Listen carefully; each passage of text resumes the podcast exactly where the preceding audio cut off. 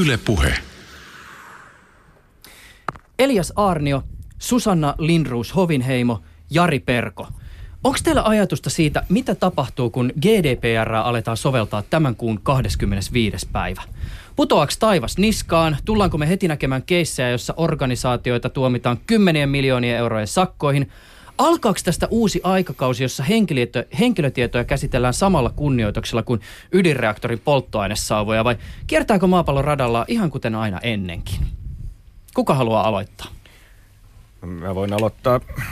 Tuota, Eipä tässä ö, varmaan mitään ihan hirvittävän suuria mullistuksia tapahdu, mutta esittäisin kuitenkin tähän sun analogiaan liittyen semmoisen toivomuksen, että mä toivon, että niitä henkilötietoja käsitteltäisiin huolellisemmin kuin ydinpolttoainesauvoja, viitaten näihin viime viikon uutisiin. Että, että tuota, kyllä tässä tietynlainen niin kuin iso mullistus on, mutta ei tässä mitään niin kuin, ö, maailmanhistoriallista mullistusta kyllä sen päivän osalta kirjoiteta, että, että, että tässä siirrytään uuteen lainsäädännölliseen kehykseen joiltakin osin.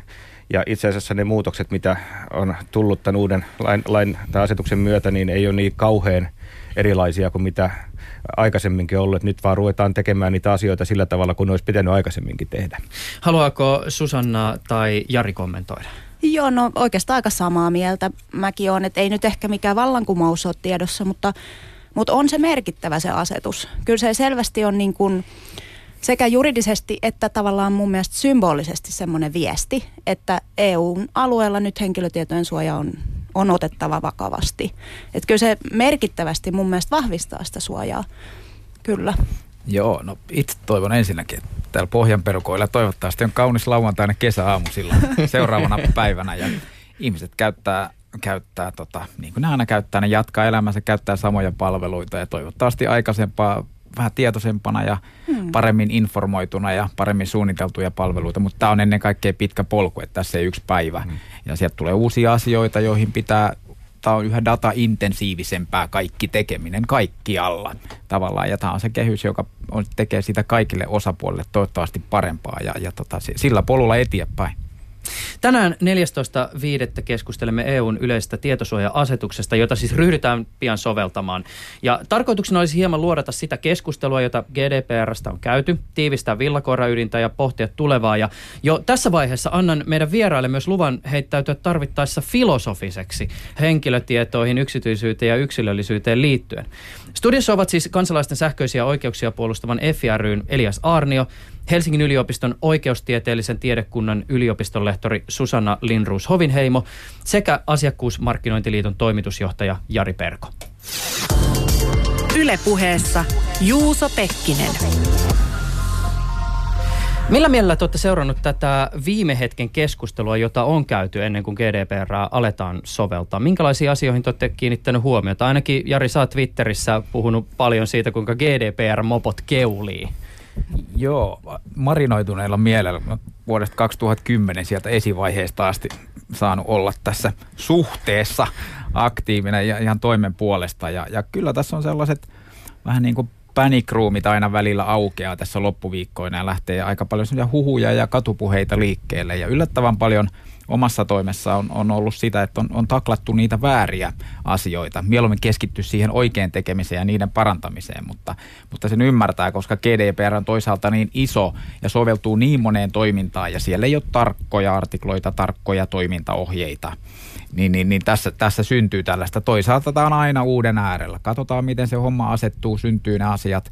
Katsotaan mallia kaverilta ja seurataan, miten tämä homma tota, etenee. Ja sitten tässä on aika moni pienempi kauppias käyttänyt tätä niin kuin oven avaajana. On ryhdytty GDPR-konsultiksi niin kuin aika nopealla valmistautumisella.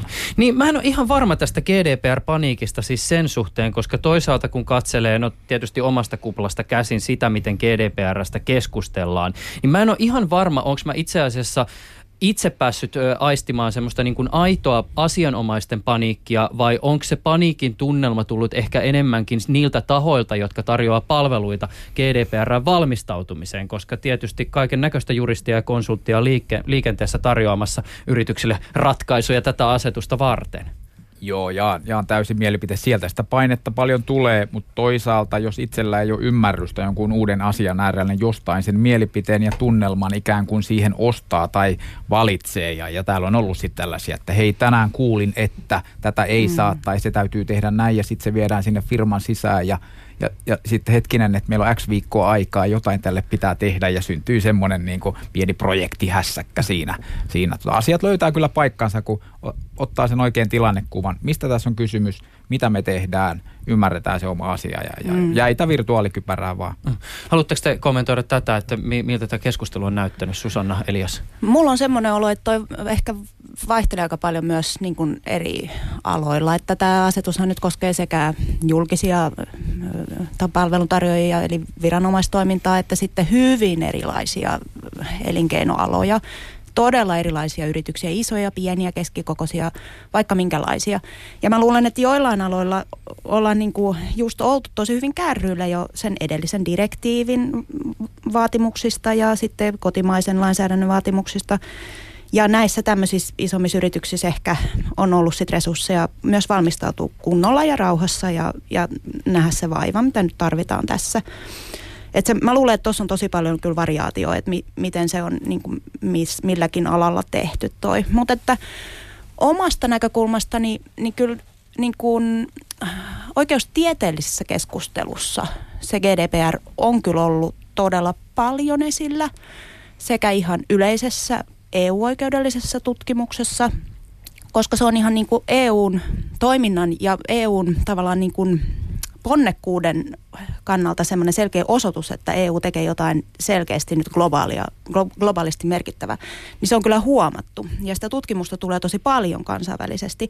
Sitten toinen, minkä mä huomaan omasta näkökulmasta on, että meille oikeustieteellisessä tiedekunnassa opettajille on yhtäkkiä syntynyt aika paljon niin kuin vaatimuksia, että, että tätä asiaa nyt pitää opettaa. Ne opiskelijat haluaa sitä, tiedekunta tietenkin toivoo sitä pystyvän tarjoavan. Eli meillekin on tullut itse asiassa tosi paljon paineita, että, että tätä pitäisi nyt niin kuin meidän kaikkien käsitellä ehkä enemmän ja, ja sitä nyt on sitten yritetty kyllä tehdäkin. Mä palaisin tuohon, mitä Jari sanoi tästä, että, että on tämmöistä, tai se oli Juuso Suuspiikissä, että on pientä keulimista havaittu ja näin poispäin. Mun, mun mielestä siihen on ihan selkeä selitys tässä keskustelussa, mitä on käyty, niin tämä keskustelu on aika siiloutunutta että eri toimialojen yritykset niin kuin keskenään vaihtaa näitä tietoja ja ö, siinä ei tavallaan sitten muodostu semmoista metatasoa sille keskustelulle, että, se, että olisi semmoinen reality check, että, että onko tämä keskustelu oikeasti niin kuin relevanttia ja paikkansa pitävää. Sitten tulee näitä justiin näitä kummallisuuksia. Totta kai siellä on tulkintaerimielisyyksiä, mutta, mutta kun se peruskuvio on, jos nyt katsotaan semmoisia yrityksiä, joiden ydinbisnes ei perustu henkilötietojen käsittelyyn, niin ne asiat ei ole mun mielestä mitenkään kauhean monimutkaisia kuitenkaan.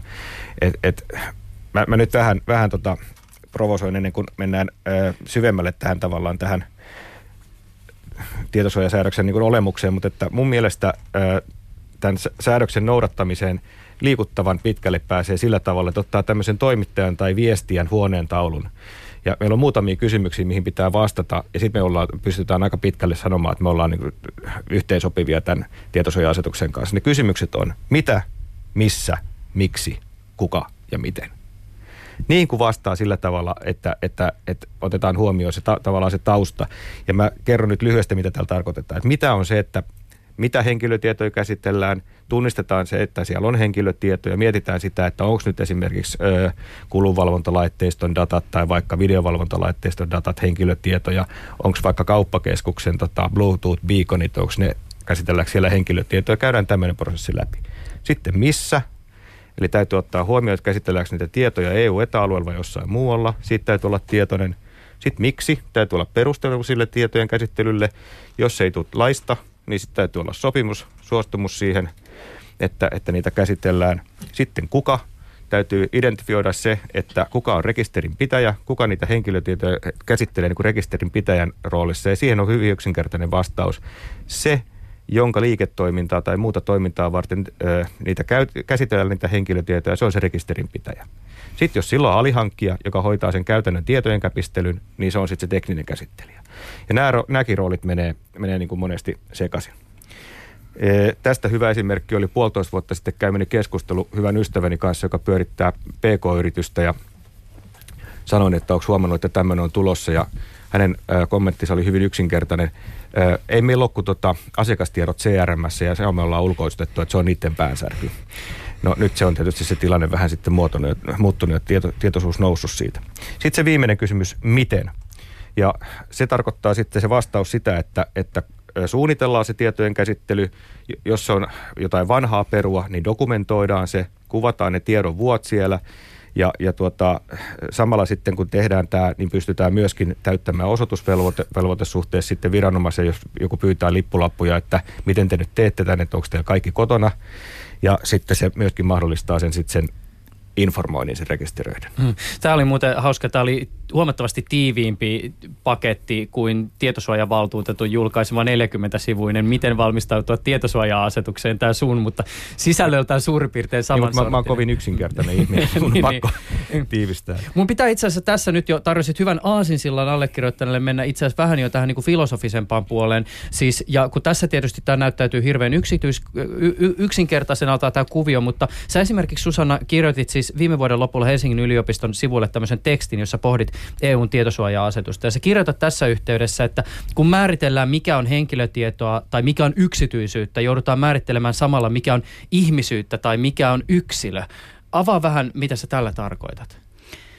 No ehkä siinä, no se liittyy siihen mun tutkimusprojektiin, jota mä teen niin Helsingin yliopistossa tämmöistä hanketta vedän, niin se ehkä nyt Mm, toi on aika vaikea kysymys. Ehkä se, mitä siinä, siinä tekstissä yritin vähän niin kuin viitata, on se, että kun kun oikeus ylipäänsä pohtii sitä, mikä on yksityis, ei pelkästään sitä, miten henkilötietoja pitäisi suojata, vaan yksityisyyttä niin kuin laajempana perusoikeutena, niin näissä silloin, kun se, ne tilanteet on hankalia ja joudutaan tuomioistuimeen asti sitä, niitä rajoja vetämään, että missä menee henkilö, henkilötietojen suojelun niin kuin, rajat tai missä menee yksityisyyden rajat, niin ne on aika tyypillisiä tilanteita, joissa, joissa joudutaan ottaa kantaa siihen myös, että mikä on henkilökohtaisesti ihmisille?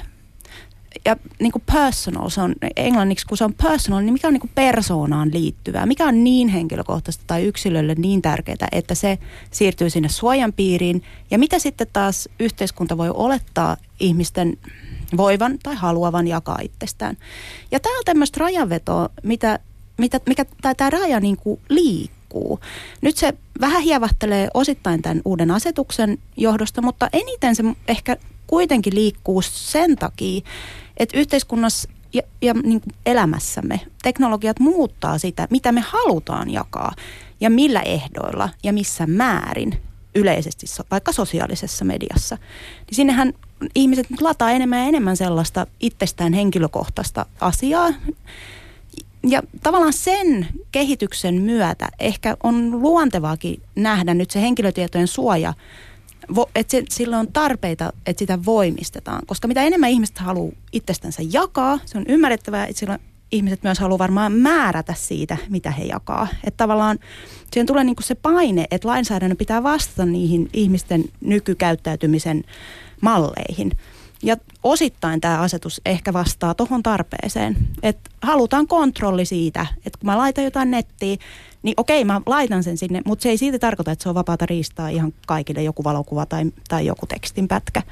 Et siinä on semmoinen niin toisaalta teknologian eteenpäin vievä niin kuin kehitys taustalla, joka, jossa, jossa just koko ajan vedetään sitä rajaa, että mihin ihmiset haluaa sen oman henkilökohtaisen niin kuin suojeltavan, missä se raja kenellekin vedetään. Niin ne on tosi, tosi hankalia. Mm. Niin, tämä on jännä tämä paradoksi, mikä tähän ongelmatiikkaan sisältyy. Siis jotenkin, jos meikäläinen yrittää tiivistää, niin siis se, että samalla missä ikään kuin yksityisyyden arvo on ymmärretty ja sitten käydään jatkuvasti keskustelua, niin sitten me ilmaisemme myös yksilöllisyyttämme todennäköisesti laajemmin kuin mikään aikaisempi sukupolvi ja jätämme mm. jatkuvasti henkilökohtaista tietoa itsestämme Joo. E- enemmän kuin kukaan koskaan aikaisemmin, niin tämä on tietysti haastava, Kyllä. haastava jännite. Ja halutaan jakaa. Siis ihmisille on en, en, enemmän ja enemmän tärkeää, sosiologithan tätä nyt varsinaisesti tutkii, enkä minä, mutta ihmisille on enemmän ja enemmän tärkeää, että he niinku kertovat tarinaa itsestään, he, he luovat itsestään tämmöistä niinku tavallaan brändiä jopa, niin kuin, että minä henkilönä on sellainen ja sellainen ja tässä minä oon ja tässä mun elämästä, elämälläni on merkitys ja tarkoitus, kun mä julkisesti nyt kerron, minkäla- miten kivaa se on esimerkiksi Facebookissa. Ja, ja tuommoisen niin elämän hallinnan yhteyteen mun mielestä tämä henkilötietojen henkilötietojen suoja juridisena komponenttina sopii hirveän hyvin. Hmm. Se, joo. Mm. Jari Perko, mikä ASMLn suunnalla äh, tota, on aiheuttanut eniten huolta, ahdistusta tai just sitä paniikkia liittyen GDPR?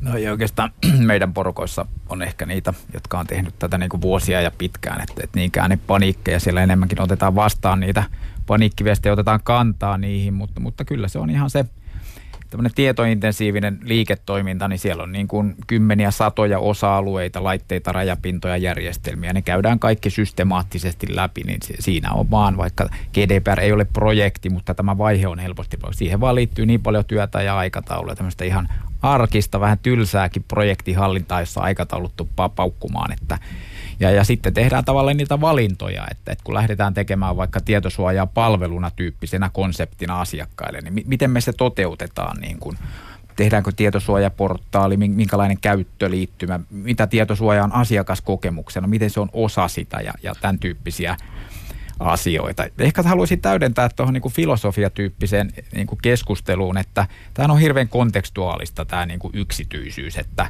että jos, jos multa otetaan näytettä, niin mä laborantille höpisen luontevasti sairaudestani, mutta jossain toisessa tilanteessa se ei ole luontevaa eikä, eikä luonnollista. Ja, ja ihminen, esimerkiksi profilointi on näissä keskusteluissa aika – negatiivinen termi, mutta jos me ajatellaan ihmistä, niin, syn, niin kuin ensimmäisenä elinpäivänään, niin, niin se pienokainen alkaa kerätä valtavasti informaatiota, alkaa hahmottaa, miten kukin käyttäytyy, miltä tuo tuoksuu, tuon äidin tuoksu siitä eteenpäin. Ja, ja tässäkin keskustelussa me profiloimme koko ajan toisiamme, miten me suhtaudumme.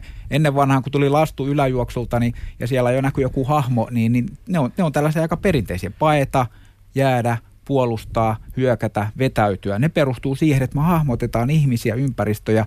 Meillä on tietynlainen niin kuin profilointimekaniikka aivoissamme. Se on hirveän luonnollista.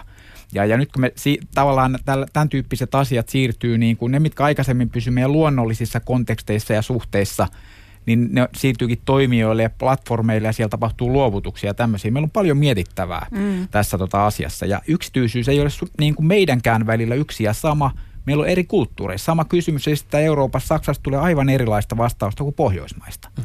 Ja, ja tässä meidän tiimissäkin, mikä on täällä studiossa, niin tulisi erilaisia. Ja sitten me silti meille tehdään yksi kehikko. Siinä on vähän soviteltava. Se on tämmöinen dublot ja leikot tilanne, että siinä nyt rakennetaan yksityisyyden linnaketta mm. sitten yhdessä. Mm. Susanna. Niin sehän se on mielenkiintoista mun mielestä varsinkin nyt tässä, kun oikeusteitse nyt ruvetaan rakentamaan kaikenlaista, niin se on mun mielestä mielenkiintoista, että niitä asetus kuin, kuin muukin yksityisyyssääntely, niin pitää muistaa, että se, se, se seuraa sitä, mitä yhteiskunnassa tapahtuu. Eli lainsäätäjä kyllä yleensä niin kuin, ja lainsäädäntö seuraa niitä kehityksiä, mitä yhteiskunnassa on ja niitä virtauksia, niitä tarpeita ja haluja. Mutta toisaalta oikeushan aina myös luo se luo uutta normaalia. Se luo käsityksiä siitä, mitä yksityisyys on. Se luo käsityksiä oikeasta ja väärästä ja hyvästä ja pahasta. Et siinä, siinä mun mielestä sen takia tämä onkin niin hirveän kiinnostava tutkimuskohde, että, että oikeus on aika jännäs tilanteessa ja varsinkin nyt tämä asetus, kun se on niin voimakas kuitenkin niin kuin juridisena aseena, niin siinä tavallaan otetaan kyllä EUn kannalta tai suunnalta aika voimakkaasti kantaa siihen, että mitä halutaan suojella, miksi, miten, ja sitten se muokkaa maailmaa. Se muokkaa niitä yrityksiä, mutta se muokkaa myös ihmisten yksityisyysoletuksia.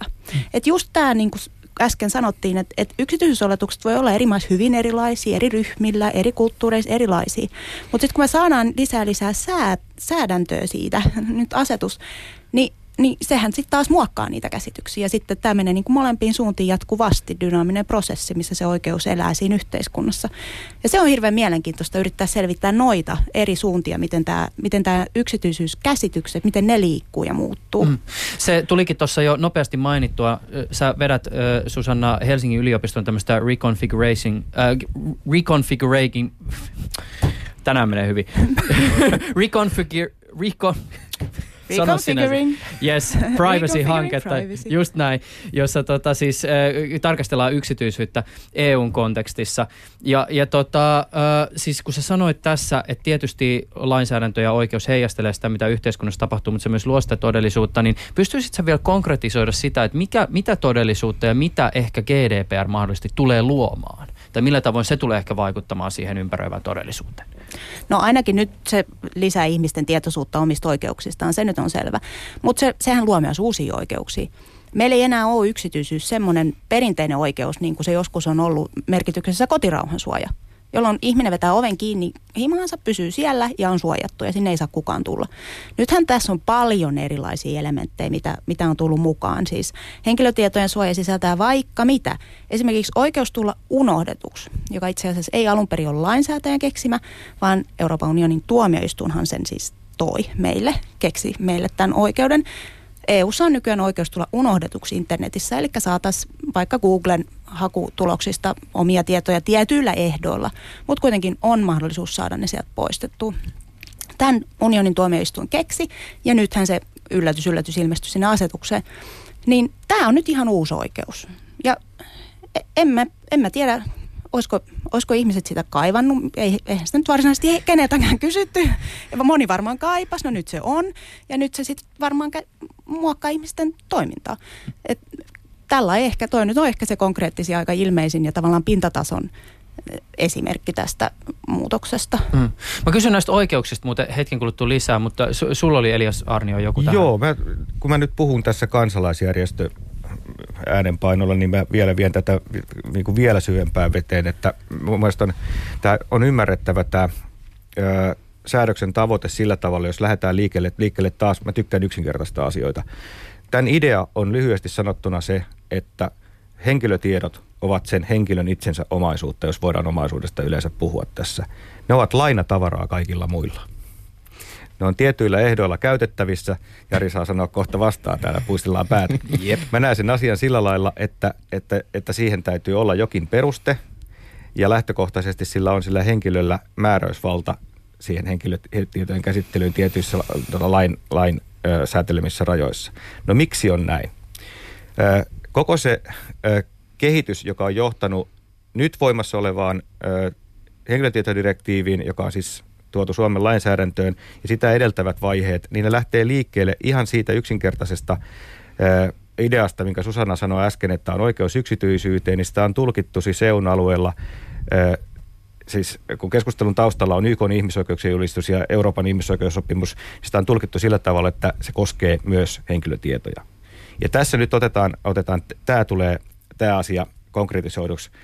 Ja, ja tota, nyt se, mikä tässä on tavallaan se iso ongelma, on se, että paitsi että EUn sisällä on erilaisia kantoja tähän asiaan, niin meillä on myöskin eri lainsäädäntöalueiden ö, välillä isoja eroja. Ja merkittävin tietysti historiallisista syistä on USA ja EUn välinen ongelma. Ja tästä täytyy ottaa huomioon myös se poliittinen realismi, että mik, miksi tähän tilanteeseen on ajauduttu. Sen jälkeen, kun henkilötietodirektiivi säädettiin, niin Yhdysvaltojen suhteen, niin poliittisissa suhteissa on tapahtunut hetkinen ainakin kaksi, jos ei kolme kertaa semmoinen tilanne, että ensin ö, takaiset ystävämme sanovat, että ei me vaklata teitä, hups, sori vaklattiin, ja sitten vielä tapahtuu se, että se vaklaaminen tapahtuu komission ö, puhelimia kuuntelemalla, niin totta kai se suututtaa. Että tämä on niin yksi sellainen realiteetti, mikä tässä on otettava huomioon. Su, sulla oli tota, Jari, Jari tuossa tiukat nyökyttelyt äsken, siis ei nyökyttelyt kuin ki, ki, ki, kieltomerkit.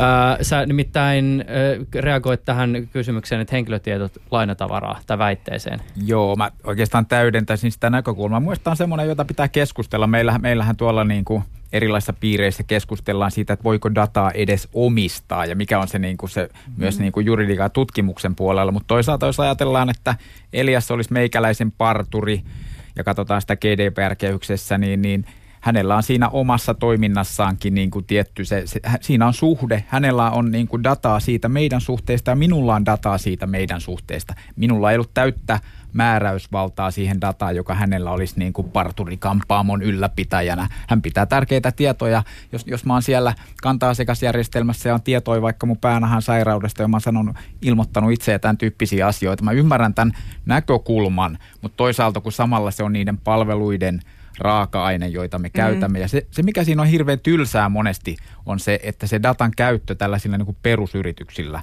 niin on sellaista, että siellä niin kuin ryhmitellään ja tehdään yleisöjä, jotta ei vaikka siinä mobiilisovelluksessa tarjota sitä palvelua, joka minulla jo on, tai kysytä markkinointilupaa, jonka minä olen antanut, niin luodaan erilaisia ryhmiä ja näytetään erilaisia sisältöjä näille tavallaan porukoille. Toki tässä on nämä rekisteröidyn oikeudet, mutta jos katsoo, niin itse asiassa niistä suurin osa on jo ollut olemassa tässä niin kuin nykyisen lain aikana. Ja se on, se on hyvä, että se tietoisuus, ja ihmiset yleensäkin miettii, ihmisethän ei mieti niin kuin GDPR-kehystään, vaan ne miettii sen palvelun äärellä ja sosiaalisessa kontekstissa. Mutta kyllä tämä on hyvä keskustella, kuinka moni vanhempi esimerkiksi tietää, että siellä on musikallisovellus käytön. Meillä on ihan tavallisia lapsia, joilla on nelinumeroinen määrä seuraajia musikallisovelluksessa.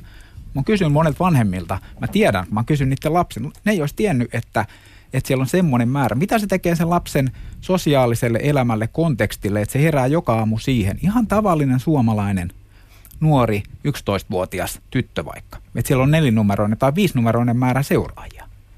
Se on vähän erilainen aamu herätä kun se oli 10 tai 15 vuotta sitten. Tavallaan ihan sen persoonan ja kaiken. Tämä on aika monimutkainen kudelma. Tämä on mielenkiintoinen ja tässä on tärkeää luoda sitä niin kuin tilannekuvaa yhdessä. Mistä tässä on oikeasti kysymys? Mm. Tota, mä vielä pikkasen siirrän kysymyksiä niihin oikeuksiin liittyen, koska mä haluan vielä tarttua tähän, kun sä sanoit, että no, et eihän tässä nyt välttämättä ihan kaikki totaalisesti mene uusiksi. Uh, kun mä mietin sitä, että mikäli GDPR on jossain siis herättänyt jonkinlaista niin kuin aitoa paniikkia, niin mä en ihan itse asiassa periaatteessa tasolla sitä ymmärrä, koska siis onhan tähänkin asti Suomessa ollut lakeja, jotka velvoittaa jo nyt huomioimaan henkilötietojen mm. käsittelyssä yksityiselämän suojaa ja siihen liittyvät perusoikeudet. Siis moni periaate pysyy kuitenkin ennallaan. Okei, toki edessä on nyt uusiakin tietosuojaa ja henkilötietojen käsittelyä koskevia velvoitteita, mutta siis eihän henkilötietojen suojaamisessa sinänsä pitäisi olla mitään uutta.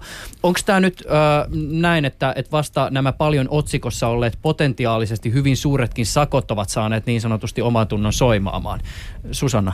Mä veikkaan, että joo, aika paljon siitä hössötyksestä, joka tähän liittyy, johtuu niistä sakoista ne on potentiaalisesti tosi isot. Ja niitä ei ollut ennen. Eli jos halutaan yksi ihan konkreettinen uutuus, niin se on ne isot sakot.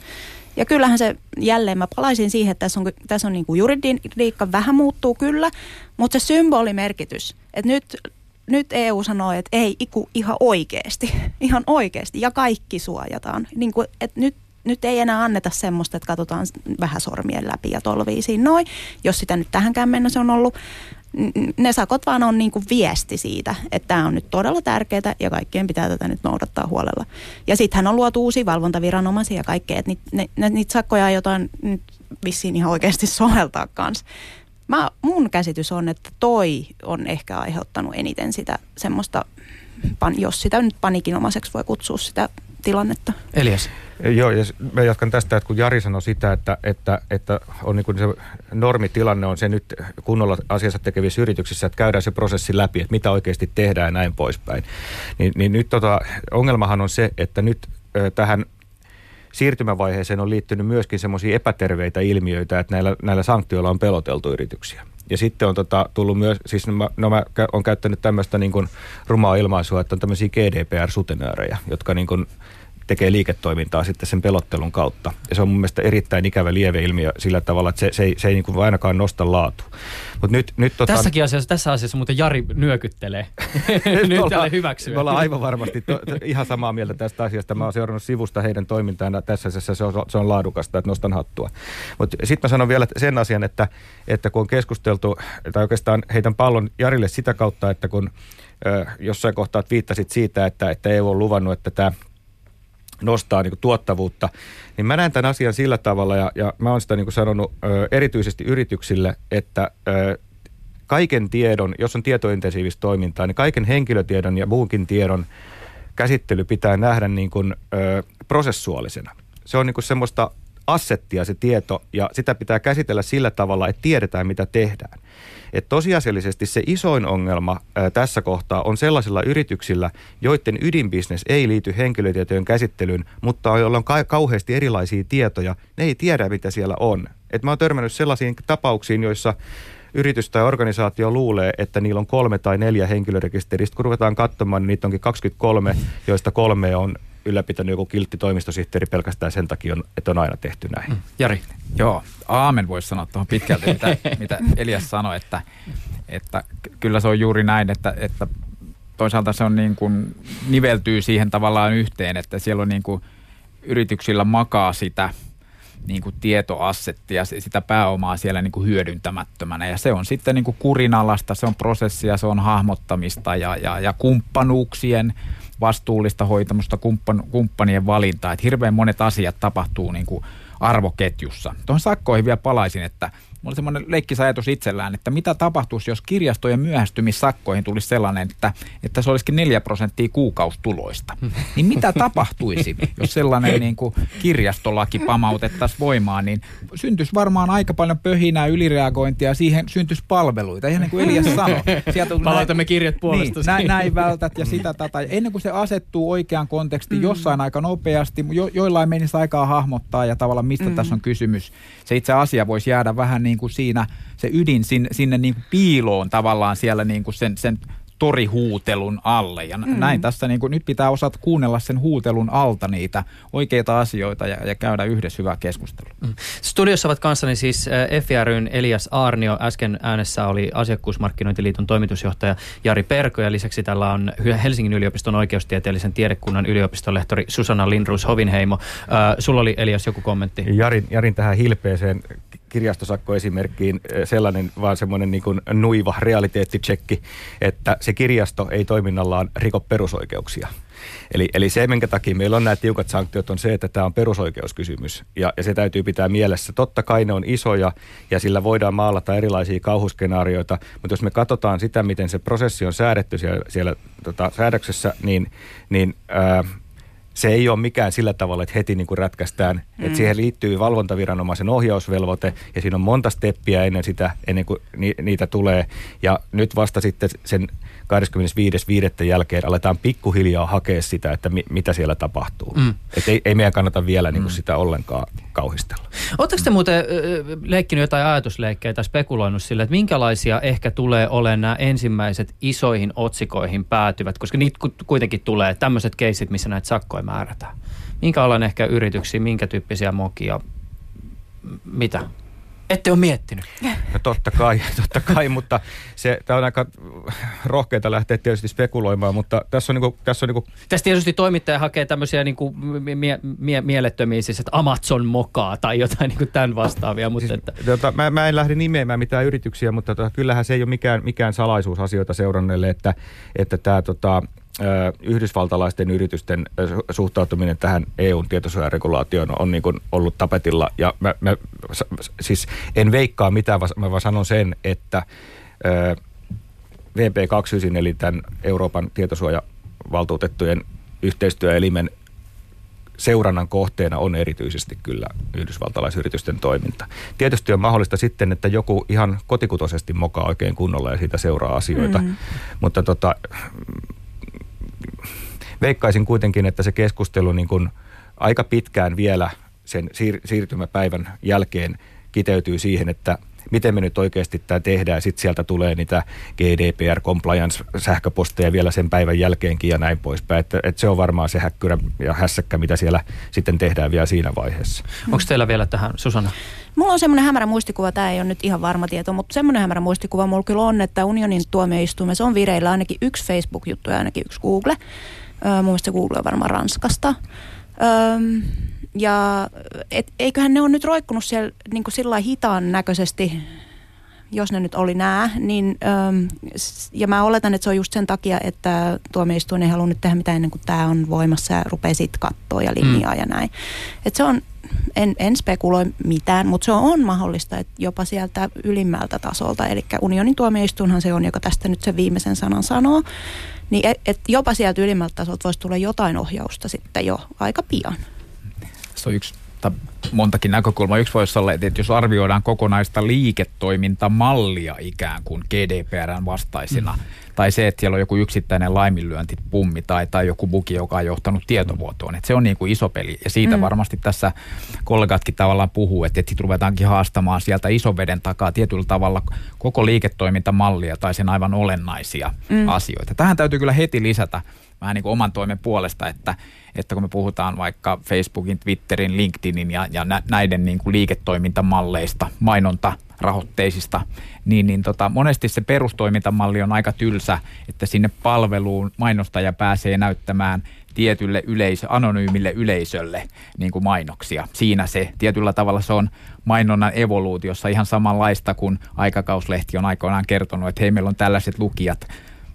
Teidän kannattaa mainostaa täällä. Mutta sitten siellä on yksittäisiä elementtejä, siellä on kymmeniä niin kuin erilaisia tuotteita, rajapintoja, uutuuksia, palvelu, joka sammuu ja muuttuu. Vähän aikaa niin kuin tämä Facebook ja Cambridge Analytica-kohu, niin kun, kun, on, kun on keskustellut porukoiden kanssa ja kysynyt, että tiedätkö, kerro mitä siinä tapahtui, niin mä saan jatkuvasti eri vastauksia myös itseltäni.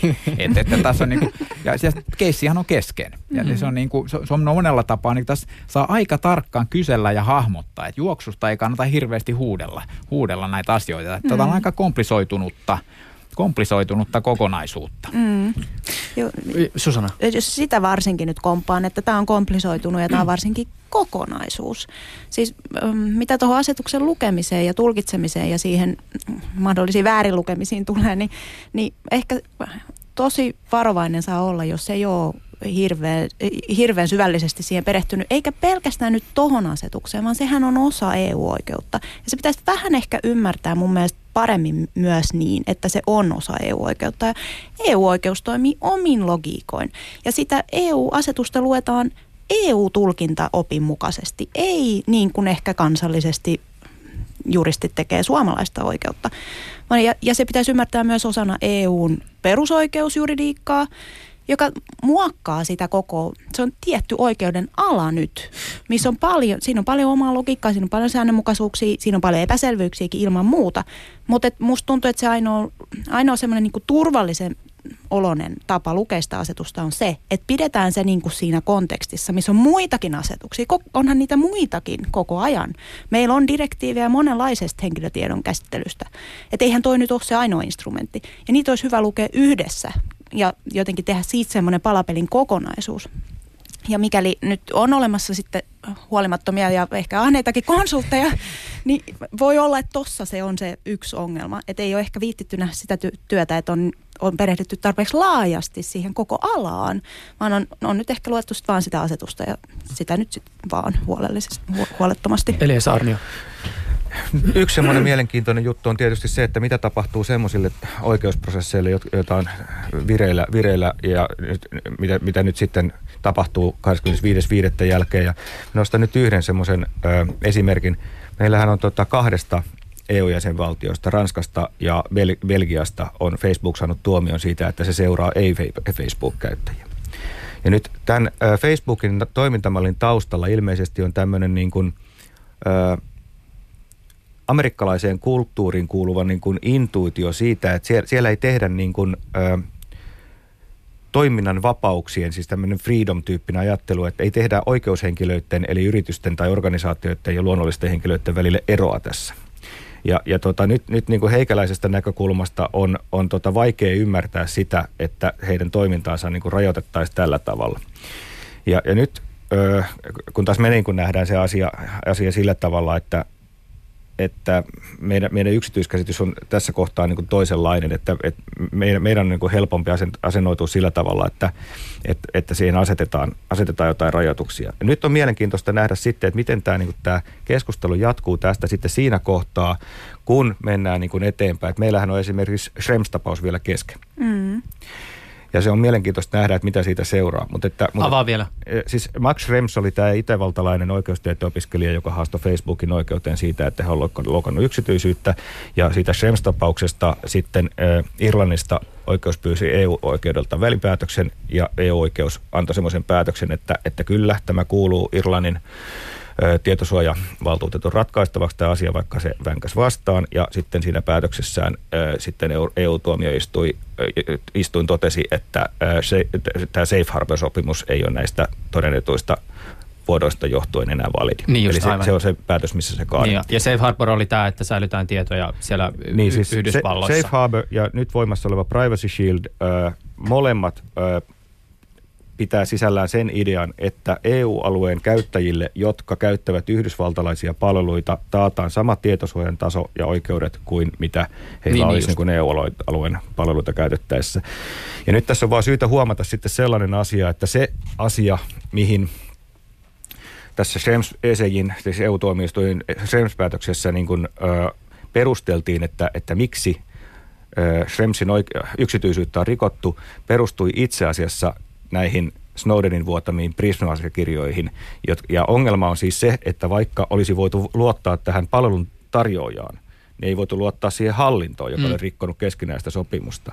Ja nyt, tota noin, niin, ää, nyt tällä hetkellä, jos katsotaan, että mitä Yhdysvaltain hallinnossa on tapahtunut, niin, niin tota, me voidaan sanoa, että tämä nykyinenkin, tämä Privacy Shield on, on niin kuin, vähän niin kuin kelluu ilmassa, että mä odotan vaan, että milloin se romahtaa ja täsmälleen samalla perusteella, mm. koska esimerkiksi tämä Yhdysvaltain uusi Cloud Act on mentaliteetiltaan täsmälleen samanlainen kuin aikaisemmatkin. Hmm. Eli, eli, eli tota, katsotaan, että meidän EU-käyttäjien e henkilötiedot eivät ole suojassa, koska heillä menee kansallinen turvallisuus edelle. Jari Perko. Joo, vähän muistinvaraisesti, mutta, mutta tästä niin kuin EU-alueen, vähän keventään tästä pyhyydestä, niin kuin oli jossain vähän raporttia siitä, että mitä Saksan tiedustelupalvelu on tehnyt omissa toimissaan, vakoillut siellä punaista ristiä ja suurlähetystöjä, mm. dataliikennettä ja muuta, että meillä on tässä niin kuin monta eri kenttää, sitten kun me ollaan tällaisessa hallintojen välisessä ja tiedustelu ja mannerten välinen kyl, kylmä sota, vielä kylmempi sota tyyppisissä tilanteissa ja sitten arkisissa palveluissa. Ja ihan niin kuin Elias sanoi, nämä linkkautuu tietyllä tavalla toisiinsa näissä niin kuin rajapinnoissa. Niin, niin sitten me ollaan siellä niin kuin todella kompleksisen mm-hmm. äärellä ja, ja sen mm-hmm. niin kuin mielellään jättää niin kuin ammattilaisten ja erittäin valistuneiden poliitikoiden niin kuin huomaan. Että... Ja jos me tällä, tällä, tota, tällä linjalla jatketaan, niin me keskustellaan hetken kuluttua tiedustelulaista, mutta koitetaan pitää vielä tässä GDPRssä tämä fokus. Tota, GDPR siis takaa rekisteröidylle siis ihmisille, joiden henkilötietoja on rekistereissä kaikenlaisia oikeuksia. Äh, Onko teillä ajatusta siitä, kuinka innokkaasti kansalaiset nyt ryhtyy vaatimaan oikeuksia rekisterien pitäjiltä? Siis siellä on vaikka mitä, oikeus saada infoa tietojen käsittelystä, oikeus päästä tietoihin käsiksi, oikeus, niin kuin mainittiin, äh, oikaisuun ja unohdetuksi tulemiseen ja esimerkiksi oikeus siirtää tiedot järjestelmästä toiseen mielellään helposti tai suhteellisen mm-hmm. helposti. Onko teillä ajatusta näihin oikeuksiin liittyen, että, että mitä me tullaan ehkä niin kuin nähdään tai näkemään tai toteuttamaan erityisesti? Kuka jos, haluaa aloittaa? Jos mä aloitan, aloitan edustan tätä tämmöistä, sanoisiko foliohatto-osastoa tässä, tässä. Tuleeko nyt sellaisia oikeuksia, mitä toivoisit ihmisten Ei, ei kun tulee ihan semmoinen niin kuin, ö, valistuneesta Harrison Stetson näkökulmasta heitetty arvaus, että ne ihmiset, jotka on tähänkin mennessä olleet taipuvaisia py- kyselemään niitä tietoja niin kuin, ö, rekisteröinnin oikeuksiin perustuen, ne jatkaa sillä, mutta ne täydentää niitä, sitä, niin kuin sitä näkökulmansa sillä, että ne haluaa myös tietää sen, että miten niitä käsitellään. Eli nythän tähän mennessä niin kuin se formaatti, mitä rekisteriseloste on pitänyt sisällään, niin se ei ole kauhean tarkkaan kertonut sellaiselle ihmiselle, joka esimerkiksi on teknisesti osaava ja tietää näistä asioista, niin se ei ole kertonut kauhean paljon siitä, että mitä siellä oikeasti siellä konepelin alla tapahtuu. Ja yksi asia, missä, mihin tässä tullaan hakemaan ö, tasapainoa, on se asia, että missä kohtaa kulkee se raja, mitä sille rekisteröidylle pitää kertoa, ja missä kohtaa se rekisteröity sitten rupeaa niin kuin kysymään valvontaviranomaiselta. Eli lakiesityksen mukaan jatkaa tietosuojavaltuutettu nimikkeellä, niin että et, et tämä tasapaino on vielä käymättä läpi. Mm-hmm. Jari Perko. Kyllä tässä on iso haaste kaikilla toimijoilla niin kuin ihan puhuu ihmisten kieltä näistä asioista. Ja se on aidosti haaste. Mm-hmm. Tuossa jos katsoo vaikka Googlen – jo pitkään suomeksi toiminen Chrome-selaimen asetuksia, niin, niin siellä lukee sitten laajennuksissa, että ei hiekkalaatikossa toimivan laajennuksen käyttö.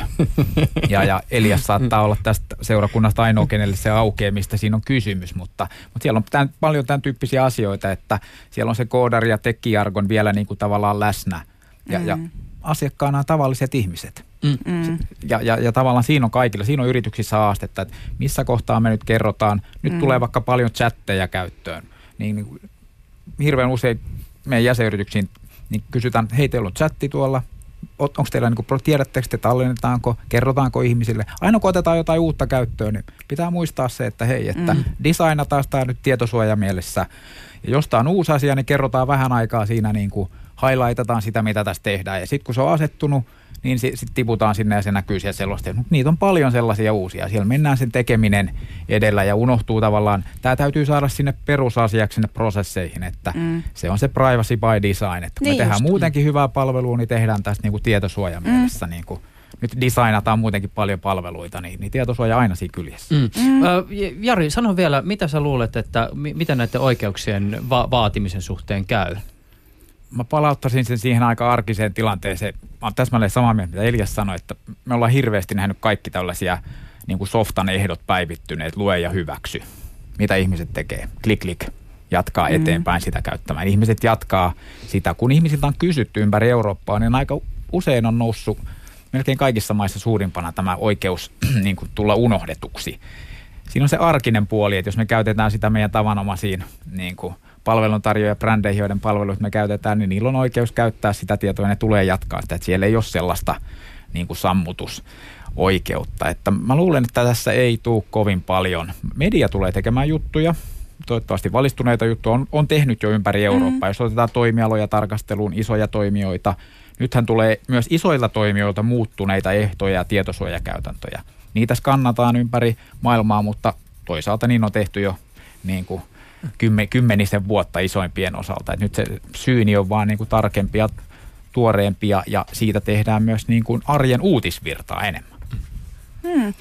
Öö, joo, sitä en lähde spekuloimaan, mitä ihmiset, miten ihmiset alkaa oikeuksiansa vaatimaan.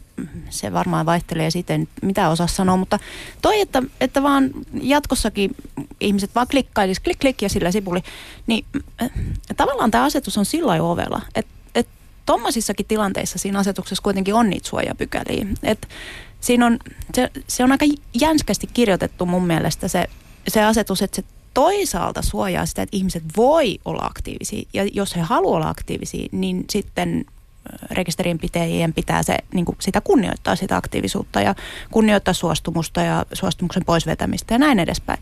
Että tavallaan siinä niin kuin luodaan ihmisille se mahdollisuus, että jos he haluavat tosi paljon määrätä siitä, mitä heidän tiedolle tapahtuu ja koko ajan tietää, mitä heidän tiedolle tapahtuu, niin se on mahdollista. Mutta toisaalta se asetus myös silti riippumatta siitä, mitä ihmiset tekee, niin siellä on myös suojapykäliä, jotka asettaa velvollisuuksia sekä rekisterinpitäjille että käsittelyille niin, että myös täysin passiiviset ihmiset suojataan. Eli sillä se on aika näppärä. Eikä, enkä mä nyt tiedä sitten henkilökohtaisesti rupeenko mä nyt hirveästi mitään missään vaatimaan, mutta, mutta koska nyt mä jotenkin luotan siihen, että se asetus mua turvaa kuitenkin, ainakin jossain määrin, ja monelle se varmaan riittää. Mm. Mä haluaisin vielä pikkasen palata sinne niin kuin filosofiasektorille ja ehkä pohtia ylipäätään tätä niin kuin EUn oikeustilaa ja, ja sen suhdetta yksilöön. Mä tuossa alussa jo esitin, tai, tai itse asiassa voisin jossain vaiheessa esittää teille kysymyksen liittyen siis omiin yksityisyyden rajojen, omien yksityisyyden rajojen määrittelyyn, mutta että sitä en ehkä pohdiskelin näin. Sen lisäksi, että koetut rajat voi monestakin syystä olla hieman häilyviä, niin lienee syytä muistuttaa, että, että Käsitykset siitä, mikä lasketaan yksityiseksi, nehän on siis alat, alati muuttuvia. Yhtenä esimerkkinä vaikka tämä Yhdysvaltojen perustuslain neljäs pykälä, jota on siis aikojen saatossa tulkittu aina eri tavalla. Alun perin ajatuksena oli se, että, että sillä rajoitetaan viranomaisten oikeutta tehdä kotietsintöjä ja, ja siis idea oli se, että ihmisen koti on sitä kaikkein yksityisintä aluetta. Kunnes sitten vuonna 1967 Jenkkien korkeimmassa oikeudessa puitiin sitä, oliko FBIlla oikeutta salakuunnella Charles Katz nimisen kaverin yksityisiä puhelinkeskusteluja keskusteluja puhelinkopissa. Ja tapaus käyty katsin hyväksi ja tiivistää voisi sanoa, että tässä oli kyse siitä, että ajatus yksityisyydestä ei rajoittunut vaan enää paikkaan, siis henkilön kotiin, vaan että yksityisyys kulkee ihmisen mukana. Mm. Ja tämä ymmärtääkseni on tällä hetkellä nimenomaan, ja se, se yksilökeskeisyys on se, mistä se EUn ikään kuin ajatus tässä yksityisyydessä lähtee. Eikö se näin jotenkin mene? No kyllä se varmaan vähän tolviisiin menee, joo. joo. Sä tota, oot kirjoittanut tähän liittyen yhden tämmöisen niin kuin artikkelin, jossa myös ikään kuin, niin kuin avattiin ja kontekstualisoitiin sitä, että tämä on tietysti niin kuin tämmöistä myös ikään kuin jälkimodernin ajan ajattelua, mm-hmm. ja, jota, jota tietyllä tavalla se EU-oikeus heijastelee. No niin se, kyllä se ainakin osittain heijastelee sen, semmoista niin kuin hyvin individualistista ihmiskuvaa ja, ja semmoista niin kuin, jokainen hallitsee itseänsä ja, ja omia tekojansa ja on, on tavallaan niin kuin tämmöisen yhteen sopiva semmoiseen liberalistiseen maailmankuvaan mun mielestä osittain tämä asetus ja muutenkin yksityisyyden suojaaminen ja sen yksityisyyden suojaamisen lisääminen. Mutta ei se nyt ihan noin yksinkertaista ole. Tosi monenlaisia oletuksia ihmisistä ja yksilöistä ja yksilöiden tarpeista – on löydettävissä kyllä siitä oikeudellisesta materiaalista, mitä mäkin pengon. Et, et, aika ristiriita siinä välillä myös saattaa olla. Mutta että kyllä se semmoinen niin kuin yleinen modernin ja jälkimodernin ajan individualismi mun mielestä paistaa läpi tästä. Et yksityisyyssääntely ei nyt sit suojaa lähtökohtaisesti kuitenkaan yhteisöä, vaikka se sitäkin tekee, mutta niin kuin vaan ajatus siitä, että yksilöt on, on niin kuin se suojelun tärkein kohde. Yksilöt yksilöinä, ei niinkään yhteisön osina. Niin siinä ehkä mun mielestä joskus on jotain semmoista vähän liian yksinkertaistavaa ihmiskuvaa. Mutta kuten sanottu, nämä on tosi vaikeita asioita ja ne on ristiriitaisia ja oikeutta on harvemmin luettavissa sillä, että siellä olisi vain niin yksi ideologia taustalla tai joku yksi poliittinen päämäärä, eikä se EU-oikeudessakaan näin mene. Sitten toinen asia, joka itse asiassa ihan konkretisoituu kyllä kieltämättä tuossa asetuksen tulkintaongelmissakin, on se, että tuolla asetuksella on kaksi päämäärää. Toinen on se henkilötietojen suoja, siis se yksilöiden suoja. Mutta toinen on se sisämarkkinoiden vapaus. Eli ihan siinä asetuksen alussa jo, jo se sanotaan ääneen, että tällä asetuksella suojataan sekä yksilöiden perusoikeuksia että sitten sisämarkkinoiden vapauksia, eli luodaan yrityksille mahdollisuuksia kasvaa ja kasvua unionin alueella, eli taloudellista niin kuin hyvää. Ja, ja noin molemmat on ne päämäärät, joiden valossa sitä asetusta pitäisi lukea. Onhan tuossa nyt melkoinen ristiriita. Voihan ne toteutua samalla iskulla molemmat, mutta monessa tapauksessa ne kyllä asettuu vähän vastakkain. Että kyllä siinä voi tulla helposti yksilö vastaan joku yritystyyppinen tilanne. Et, et sillä joo, sillä, sen takia oikeuden tutkiminen on niin mielenkiintoista ja niin hankalaa, että se on usein aika ristiriitasta myös niin kuin noilta poliittisilta syvemmiltä tavoitteiltaan. Se heijastelee sitä, mitä yhteiskunnassa tapahtuu, mutta se ei heijastele sitä mitenkään niin kuin sillä ihan yksiselitteisesti.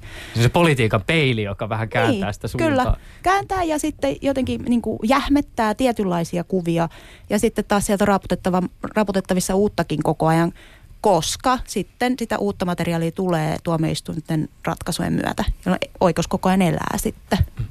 Sulla oli Elias joku kommentti tähän liittyen. Mä sen ö, muistuttaisin tässä, että ö, koko tämän tietosuoja-asetuksen säätämisen aikaan on jo tiedetty Euroopassa se asia, mitä nyt hoetaan Suomessa, että data on uusi öljy. Ja se, koko se prosessi heijastelee tätä asiaa. Nyt tässä on oikeastaan mielenkiintoinen asia, asia kun mietitään sitä, että seuraako tästä niin kuin suurempaa vaurautta ja näin poispäin. Niin, niin maailmanlaajuisesti tämä asia voidaan nähdä sillä tavalla, että jos se data on uusi öljy, niin missä määrin ei ihmiset on kiinnostuneita siitä, että mitä heidän tiedoillaan tehdään ja miten se vaikuttaa siihen liiketoimintaan. Ja tämä, on niin yksinkertaistaan, me voidaan nähdä sillä tavalla, että kun Meillä, meillä tosiasiallisesti on muitakin maita ja alueita, joissa on aika tie, tiukka tietosuojasäädäntö. Esimerkiksi sain tietää että tuossa Finnish Internet Forumissa Leena Kuusniemeltä, että Japani on aika tiukka näissä asioissa. Ja, ja meidän keskustelu kuitenkin niin nojaa aika paljon tähän angloamerikkalaiseen keskusteluun. Ja, ja nyt jos kysytään sillä tavalla, että, että haluaako ihmiset kontrollia henkilötietoihinsa vai ei, niin, niin tota, mä veikkaan melkein, että kyllä vastaus niin kuin pitkän aikajänteen jälkeen voittaa. Mm. Mä voisin vielä muuten tähän siis liiketoimintaan liittyen esittää yhden kysymyksen. Mielellään semi-napakat spekulaatiot. Asetusta, siis tätä EUn tietosuoja-asetusta sovelletaan kaikkiin EUn alueella sijaitseviin yrityksiin, järjestöihin ja organisaatioihin, jotka käsittelee EUn alueella sijaitsevia henkilötietoja, jonka lisäksi asetus koskee niitä EUn ulkopuolella sijaitsevia yrityksiä, jotka palvelevat EUn alueella sijaitsevia henkilöitä. Me ollaan jo nähty jotakin tämmöisiä keissejä, missä jotkut on pistänyt niin sanotusti lapuluukulle, tai ei lappua luukulle, vaan estänyt pääsyn palveluun EUn kansalaisilta. Tämä on toistaiseksi ollut vielä niin kuin suhteellisen kuriositeetti pohjalla tämä liike, mutta että, näettekö te, että, että tämmöistä voisi ehkä tulla enemmänkin? No luulen, että nämä jää aika vähän lukuisiksi tämän, tämän tyyppiset, että jos ajatellaan sitä kokonaisuutta ja tavallaan, jos, jos haluaa pitkäjänteistä vastuullista toimintaa, jos on ansaintaa, tulee sitten mistä mantereelta tahansa, niin mm. kyllä nämä asiat sitten laittaa kuntoon. Että, että se voi kertoa siitä, että, että siellä on ollut niin kuin toiseen kulttuuriin. USA on pitkään ollut semmoinen datan myymisen kulttuuri. Sä oot saanut 70-luvulla sieltä meikäläisestä metrinkorkuisen paperipinon kahden päivän sisään, jos sä oot tilannut niin kuin kaupallisena palveluna. Se on lähtenyt ihan eri taustalla. EUn sisällä luontaisesti datan luovutus on ollut aivan erilainen asia markkinassa. Niin kuin, ja, ja meillä, on, meillä on tässä mä luulen, että ei näitä niin paljon. Eurooppa on myös niin kuin haluttu markkina ku, kuitenkin, niin, niin kyllä, kyllä tänne on niin kuin, ja niin kuin näkyy, niin en ole, en ole kyllä ihan varma, että onko tämä se kokonaisuus, josta se Eurooppa saa sen, sen, sen business-polttoaineensa. Että kyllä mä luulen, että se enemmän liittyy siihen niin kuin kokonaiskyvykkyyteen, niin kuin ymmärtää asiakkaita, hyödyntää dataa, luoda niitä prosesseja ja, ja siihen. Ja GDPR on osa sitä kokonaisuutta, että ei, ei, ei ole mikään semmoinen niin kuin jokerikortti, jolla niin kuin suuntaan tai toiseen joku niin kuin voittaa. Tämä on monimutkainen kudelma tämäkin. Seuraako muu maailma perässä? Koska siinä vaiheessa, kun esimerkiksi Facebookin Mark Zuckerberg oli ensimmäistä päivää kongressi edessä ja kuunteli sitä keskustelua, kun hän oli vastaamassa siellä kysymyksiin, niin mulle tuli jopa semmoinen fiilis, että onko tämä nyt se kerta, milloin niin kuin ihme ja kumma Yhdysvalloissa ollaan sitä mieltä, että Euroopassa tehdään jotain oikein, kun tämä GDPR tuli mainittua näitä yksityisyyden kysymyksiä siellä puitiin. Mä oletan kyllä, että aika moni muu, muun, maan, muun maailman yritys tai, tai toimija seuraa. Öm, varmaan monimutkaisia taloudellisia kalkyylejä joudutaan tekemään, että kannattaako sitten seurata, kannattaako asettaa se, se tietosuoja sille tasolle, kun EU vaatii. Mutta jos EU-markkinoilla haluaa pelata, niin se on pakko. Ja EU-markkinat on kuitenkin varmaan aika isot riippuu nyt jälleen siitä alasta. Että kyllä mä luulen, että EU nyt tässä saa semmoisen tiennäyttäjän roolin, että muut, muualtakin toimivat yritykset sitten seuraa. Osittain ainakin. Tässä ö, on semmoinenkin pointti, mikä tulee niin yksittäisten ihmisten toimintatavoista, että kun Jarilla oli tämä parturi-esimerkki ja näin poispäin, niin mä veikkaan, että tämä keskustelu luo, luo yhä use, useammin semmoisia ilmiöitä, ne voi olla tämmöisiä jopa tämmöisiä niin kuin someilmiöitä, että ihmiset huomaa, että okei, että tämä palveluntuottaja ei hoidakaan näitä asioitaan kunnolla, että nostan kytkintä tai en mene sinne. Että mm. tämmöiset varmaan mm. yleistyy. Mm. Joo, tässä niin kuin on aika paljon, kun on erilaisissa yrityksissä käynyt nimenomaan milloin kuluttajien loppuasiakkaan, yrittänyt tiivistää sitä, tiivistää sitä asiaa. Yritykset paljon puhuu asiakaskokemuksesta todella paljon, niin kuin siellä on seminaaria, foorumia tavallaan pyörii, että ja, ja, ja kun on tutkittu sitä, että, että minkälaiset, niin, milloin asiakkaat pysyy ja ostaa enemmän yrityksissä, niin silloin kun ne tiivistelmä suurin kaikilla mantereilla, että ne kokee olonsa arvostetuksi, niin, niin sama asia. Mm. Teet oma tietosuoja tekeminen yrityksessä sellaiseksi, että asiakas sen tekemisen äärellä, kun se näkee sen ja, ja kaikki tämä, mitä siihen kuuluu, kokee arvostetuksi. Se on erittäin tärkeä tunne siinä, että pysyy, jatkaa, jaksaa ostaa ja, ja, ja, ja, ja homma toimii niin kuin kaikella tavalla. Si- siihen maaliin kun pääsee, niin sen ei tarvitse tavallaan GDPR miettiä. Sitten voi mennä vähän kaukokautta. Tehdään tätä niin kuin asiakkaan terveyden jalassa. Onko jollakulla vielä tähän keskusteluun liittyen joku asia, joka on pakko päästä sanomaan? Onnea matkaa. Jaksamista. Kyllä. 25. päivä tätä kuuta siis aletaan soveltaa EUn yleistä tietosuoja-asetusta. Se on siis voimassa ollut kaksi vuotta, mutta tässä on ollut tämä siirtymäaika. Eikö se ollut kaksi vuotta? About, joo. Oli, just, joo. just näin. Studiossa ovat olleet kanssani keskustelemassa kansalaisten sähköisiä oikeuksia puolustavan FIRYn Elias Arnio, Helsingin yliopiston oikeustieteellisen tiedekunnan yliopiston lehtori Susanna Lindruus Hovinheimo sekä Asiakkuusmarkkinointiliiton toimitusjohtaja Jari Perko. Minä kiitän kovasti teitä kaikkia tästä keskustelusta. Kiitos. Kiitos, Kiitos paljon. Ylepuheessa Juuso Pekkinen. Ja sen verran tiivistä tavaraa oli tämäkin, että jos haluaa vielä syvä kuunnella uudestaan ja uudestaan ja uudestaan, niin Areenasta toki tämä keskustelu löytyy. Kirjoitetaan kuin Juusa Pekkinen.